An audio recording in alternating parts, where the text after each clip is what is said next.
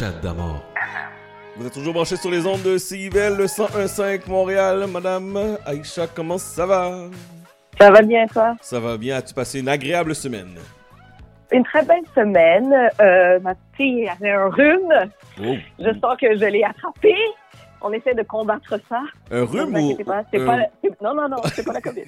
Il n'y a pas de fièvre, il n'y a pas de fatigue, il n'y a pas de Ok, fièvre, pas de non, non, C'est un petit nez qui coule. Non, parce que le docteur Arruda a mentionné clairement que oui. cette année, il n'y a pas de, y a Oui, pas de grippe, il n'y a pas de rhume. Ouais. Ok. Ouais. Et comme, ouais, Alors, voilà. ok. ok. Alors, cette semaine, tu nous parles de la légalisation possible du cannabis Mhm. au Mexique. Wow. Exactement. Donc, euh, ouais, vraiment, euh, le Mexique est en route vers euh, la légalisation du cannabis pour, cannabis, pardon, pour usage récréatif. Euh, donc, vraiment comme au Canada, euh, le Mexique s'apprête à rejoindre vraiment le Uruguay, le Canada et quelques États américains, dont le groupe de pays euh, qui légalisera euh, le cannabis pour usage récréatif. Euh, ça fait déjà trois ans que c'est légal pour des usages médicinaux, mais là, vraiment, on parle d'ouvrir euh, l'usage pour tous.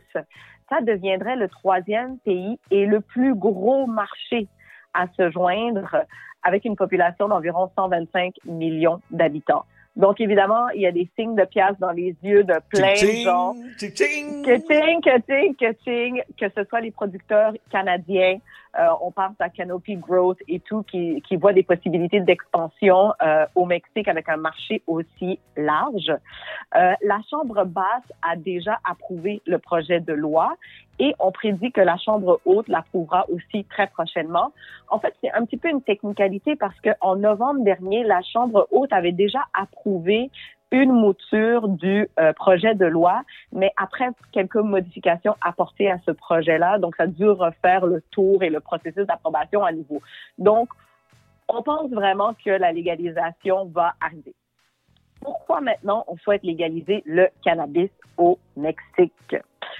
Écoute, on sait que le Mexique euh, a d'énormes enjeux de violence reliés au cartel de la drogue. Et euh, on pense que la légalisation du cannabis va permettre de faciliter ou du moins réduire les violences et continuer cette guerre contre les cartels de drogue qui vraiment envahissent et terrorisent le pays. On, il y a certaines, certains chiffres, là, certaines estimations qui disent que depuis 2006, il y a plus de 300 000 Mexicains qui seraient morts aux mains des cartels de la drogue. Eh, c'est beaucoup ça, aussi, c'est 300 000 devenu- Mexicains? C'est beaucoup. 300 000 Mexicains, c'est énorme. Et puis, on a vu tous ces films et ces documentaires sur Netflix. On voit la violence de ces groupes-là. Mais, euh, euh, et, c'est des, cartels qui sont partout. Hein. Il y a énormément de corruption au niveau des affaires, au niveau politique. Donc, ils sont infiltrés vraiment partout au euh, Mexique. Donc, il y a vraiment beaucoup de personnes qui sont sceptiques par rapport à cet objectif-là qu'aurait la légalisation du cannabis. Euh, il y a un chargé de recherche à l'American Enterprise Institute aux États-Unis, Ryan Berg, qui fait partie de ces gens-là, parce qu'il explique que la moitié des profits des cartels sont vraiment sont générés, oui, par le trafic de drogue, donc tout ce qui est production et exportation de, des- drogues à l'extérieur du Mexique, mais vraiment ce que représente le cannabis dans ce commerce-là, c'est 15 à 25% des revenus. Donc c'est pas grand-chose c'est pas vraiment leur vache à lait. Vraiment, là où ils mettent leurs énergies, là, ce sont sur des drogues qui permettent une plus grande marge de profit et qui provoquent une plus grosse dépendance. Puis c'est- pas le cannabis, c'est vraiment la cocaïne, le, le fentanyl, la méthamphétamine, qui sont vraiment des drogues dures. Puis ils sont pas en route pour légaliser ça. Et on s'entend aussi que les cartels de la drogue, avec les années, euh, ont vraiment diversifié le- leur modèle d'affaires. Donc, ils sont encore évidemment dans le business de l'illégal. On parle du trafic d'armes, on parle même du trafic humain, mais ils ont même commencé à s'infiltrer dans le business légal. Wow. Donc, euh, ouais, ils sont vra- vraiment dans le, dans le légal avec les avocats. Mhm. Donc, on commence à voir énormément de plans et de cultures d'avocats euh, gérés par ces cartels de la drogue. Des avocats là que, qui, sont, qui, sont, qui grandissent en popularité, que tout le monde utilise presque au quotidien ici, qui viennent pour la majorité euh, du Mexique. Ils se sont aussi infiltrés dans le domaine des mines, donc tout ce qui est matière première, et aussi dans le bois. Donc, ils sont partout. Et légaliser le cannabis, qu'est-ce que ça représente vraiment dans la balance en termes de profit pour ces, ces cartels-là? Mais là où on dit que ça peut aider, c'est au niveau du recrutement. Alors, il y a environ 40% des sentences au Mexique qui sont reliées à la possession de drogue estimées à plus ou moins 25 dollars US. Donc, c'est pas grand-chose, généralement associé à de la possession justement de marijuana ou de cannabis et des choses comme ça. Donc, on retrouve une panoplie de petits criminels en prison qui, eux, côtoient des gros gangsters, là, qui côtoient des criminels notoires en prison qui font partie des cartels, qui ont fait vraiment des, des graves crimes et ils y trouvent leur bassin de recrutement au sein de leur groupe. Donc, on dit, en légalisant la marijuana, en faisant en sorte qu'il y a moins de gens qui se retrouvent en prison pour vraiment des crimes mineurs, ben, on va réduire la population incarcérale, euh, carcérale, pardon, et on va réduire les contacts entre ces petits délinquants et euh, les gangsters notoires. Donc, ça pourrait aider. Euh, on s'entend aussi qu'il y a, euh, un, enjeu au niveau de euh, l'approvisionnement des gens face à euh, le cannabis légal et le cannabis illégal. Si on regarde ce qui s'est passé au Canada au moment de la légalisation du cannabis, avant la pandémie, et je tiens à le mentionner, c'est avant la pandémie, en février 2019, Statistique Canada a sorti, a sorti un rapport qui montrait que 40% des consommateurs canadiens s'approvisionnaient encore sur le marché noir. Donc, il y avait encore une grosse proportion de, gens qui préféraient appeler leur petit vendeur du coin pour aller s'acheter euh, de la marijuana. C'est sûr qu'avec la pandémie, il y a un petit revirement de situation parce qu'il y a la distanciation sociale, les couvre-feux, etc. Donc, les gens se sentent de, moins, moins à l'aise de se retrouver en face de quelqu'un et on commence à voir vraiment le marché légal du cannabis prendre son envol. Mais si on, on regarde et on lit euh, les forums comme Reddit, pourquoi les gens continuent à, à s'approvisionner sur le marché noir? C'est pour plusieurs raisons. Il y en a qui disent que la qualité du produit vendu par euh, le gouvernement est, est pas géniale. C'est, vraiment pas le type de produit qu'ils ont envie de consommer. Aussi, avant la pandémie, il y avait toute la notion du prix.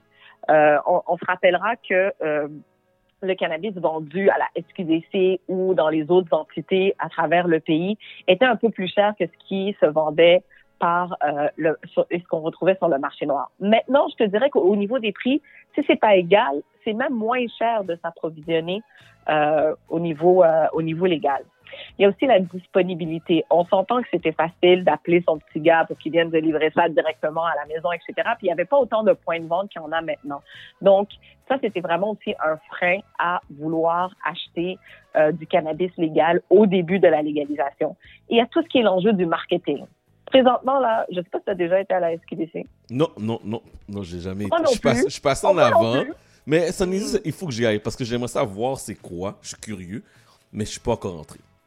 Moi non plus, je suis pas rentrée, mais ce qu'on me dit, c'est que c'est pas très sexy. Oh c'est vraiment pas beau, c'est vraiment froid. Il y a, il y a, c'est considéré comme, comme la vente de tabac. Donc, il n'y a aucune imagerie, il n'y a pas de marketing qui se fait derrière. On veut pas, on veut pas créer une expérience pour toi, là. Même le packaging, il est pas très beau. Donc, c'est vraiment, tu te rends à la SQDC, tu te renseignes sur le produit, tu prends ton produit et tu sors et ça s'arrête là. Donc, c'est, Au revoir. C'est ça. Merci. Bonsoir. C'est très, très froid et ça, ça incite pas et ça évite pas nécessairement les gens à vouloir en consommer. Donc, on s'attend que le Mexique vive aussi les mêmes défis et face, euh, face aux mêmes problématiques que le Canada au euh, départ de la légalisation du cannabis.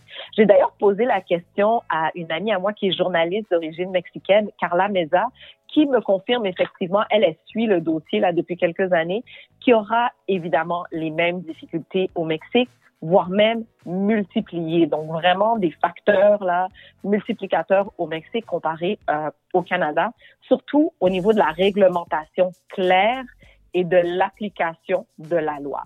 On se souvient quand on a légalisé le cannabis au Canada, il y avait c'était à la discrétion des provinces de euh, gérer tout ça. Et chacune allait de euh, de sa législation. Et même au niveau municipal, c'était différent. J'ai le droit de fumer sur mon balcon si je suis dans un building appartement? Si je suis dans un condo, est-ce que c'est autre chose? Est-ce que je peux, je peux fumer dans un parc? Dans le campus de l'école. Il y avait tellement, tellement de questions. Est-ce que le propriétaire a le droit de mentionner qu'on n'a pas le droit de fumer? Je peux-tu faire pousser mon plan chez moi? Et toutes ces questions-là, évidemment, vont se poser au Mexique, mais dans un pays où la corruption et l'extorsion est fois Donc, on se dit, OK, on va, on va légaliser, on va légaliser tout ça, on va essayer de mettre de la réglementation claire, mais est-ce que ça va être facile de l'appliquer? C'est ça. Dans un pays où on, dans un pays où on peut acheter la police, dans un pays qui, euh, où les cartels sont, sont présents partout, il y a eu de l'argent, évidemment, généré par la vente du cannabis, des retournées économiques au gouvernement, au niveau des taxes personnelles, au niveau des taxes aux entreprises. Ça fait rouler l'économie canadienne. Mais est-ce qu'au Mexique, l'argent qui va être généré par la légalisation de la drogue va retourner dans la poche du peuple? Là est la question. on se pose, évidemment, on se pose toutes ces questions-là. Il y a aussi au niveau des, des licences pour produire, distribuer et vendre les produits de cannabis. À qui on va donner ces licences-là? Est-ce que ça va se faire dans les règles de l'art? Est-ce qu'encore une fois, on va distribuer des, des enveloppes brunes à mhm. gauche et à droite pour pouvoir avoir cette licence-là? Parce qu'il y a beaucoup de petits producteurs présentement qui le produisent de façon illégale, évidemment, ou encore des autochtones qui, depuis des générations en générations, produisent euh, en très petite quantité de la marijuana il y a des gens qui disent bon, on devrait leur donner des permis en priorité. Mais est-ce que ça va être le cas? Il y a encore certains producteurs aussi qui sont affiliés à des cartels de la drogue. Est-ce qu'ils vont vouloir accepter d'avoir une licence légale alors qu'ils savent que ben ils ont une donne sur la tombe du cartel de la drogue?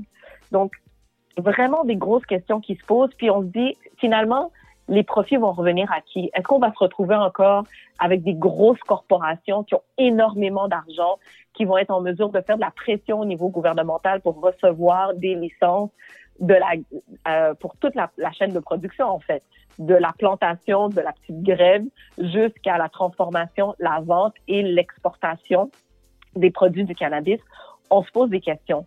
Il y a eu aussi énormément de spéculation hein, au niveau du cannabis au Canada quand on a légalisé. On va faire de l'argent! Et puis tout le monde investissait en bourse et voyait la pièce. La bulle a un petit peu pété. Euh, je te dirais qu'on remonte la pente petit à petit, mais c'est vraiment pas là où on pensait qu'on allait être. Et il y a aussi des gens qui se posent la question à savoir, sachant maintenant que le Canada et le Mexique légal, ont du cannabis légal, est-ce que ça va pousser les États-Unis à aller dans cette direction-là? Tu as tes voisins du Nord, tu as tes voisins du Sud qui ont légalisé le cannabis. Il y a quelques États aux États-Unis aussi où c'est légal. Est-ce que Biden va sentir une pression pour mhm. aussi, de son côté, légaliser le cannabis d'un point de vue national? Les experts disent que non parce que présentement c'est pas sa priorité. Vraiment, il y a la gestion de la pandémie qui est euh, vraiment à l'avant-plan du programme de Biden. Donc, il va vouloir se concentrer là-dessus et que c'est vraiment au niveau des petits États euh, qu'on va euh, décider si oui ou non on légalise ou pas. Donc, vraiment un dossier intéressant à suivre. Moi, la question que je me suis posée, pour lesquelles j'ai pas encore une réponse, mais que j'aimerais lancer aux auditoires, c'est on a aussi énormément de euh, travailleurs saisonniers qui viennent du Mexique, qui travaillent dans les champs au Québec et au Canada. Est-ce qu'il y en a qui travaillent dans des champs de cannabis? Est-ce qu'il y en a qui pourraient développer peut-être une expertise dans l'agriculture du cannabis puis retourner chez eux? Ça, ça pourrait être un beau success story, comme on dit. Donc, venir ramasser toute cette expertise, expertise-là ici et la ramener dans leur pays, ça pourrait être intéressant. L'autre question que je me suis posée, c'est la Jamaïque, ils attendent quoi, eux, pour légaliser le cannabis? Mais là, ça, c'est le premier pays, le premier pays qui, a, qui aurait dû le légaliser, là. Franchement. Ils ont une notoriété naturelle reliée à la consommation du cannabis. Ils mhm. l'ont décriminalisé, mais ce n'est toujours pas légal. Et avoir un pays comme le Mexique, qui est un pays des Caraïbes, qui est un pays voisin, où il y a énormément de tourisme, et ça, on s'entend, toi et moi, il y aura sans doute le développement du tourisme de la, de, de, du cannabis au Mexique. Mhm. Nos amis qui vont aller à Tulum, là, qui vont faire la fête à Tulum, qui vont pouvoir fumer en paix. Mais la Jamaïque, la Jamaïque, la Jamaïque attend quoi? Bref. Donc euh, voilà, ça fait le tour aujourd'hui sur euh, la légalisation du cannabis au Mexique. Je voulais juste clôturer aujourd'hui en vous parlant d'une initiative personnelle sur laquelle j'ai travaillé euh, en partenariat avec le, le canal Savoir Média. Euh, donc, euh, ils ont euh, développé une série qui s'appelle Vivre tous ensemble, où on met en lumière la réalité d'immigration et d'inclusion au Québec de 12 reporters. Et je fais partie de ces 12 reporters. Félicitations, félicitations. Merci, merci beaucoup. Cette semaine, donc la semaine du 22 mars, on va mettre un focus sur mon reportage, donc d'une douzaine de minutes, qui est disponible en ligne sur euh, le, site web du euh, de Savoir Média. Donc pour ceux qui me connaissent pas, qui savent pas d'où je viens, qui veulent connaître mon parcours et qui sont intéressés, ben je vous invite à vous rendre sur le site web de Savoir Média et de visionner non seulement mon épisode qui va parler euh, évidemment de la Guinée, mais il y a aussi 11 autres épisodes. On parle de l'Afghanistan, de l'Algérie, du Portugal, du Cambodge. Donc vraiment des jeunes des jeunes adultes ou des plus vieux qui ont vécu une histoire d'immigration, une histoire d'intégration. Il y a vraiment, vraiment, vraiment des choses intéressantes. Il y a des gens qui se posent la question sur les communautés juives. Ben, vous allez recevoir, vous allez avoir des réponses justement dans un des épisodes euh, d'un de, mes collègues. Donc euh, voilà. Wow, félicitations. Je suis tellement fier de toi. Je suis vraiment fier de toi. Mais merci beaucoup. Merci. Toujours un euh, plaisir de, de se parler du sujet quand même très intéressant. Et je te souhaite une bonne semaine, ma chère. Bonne semaine et bon printemps. Oui, c'est vrai. Bon printemps. printemps demain. Euh, aujourd'hui, ça commence aujourd'hui? On est commencé aujourd'hui? À 10h47 depuis ce matin. et voilà, bon printemps à tous. Merci, salut.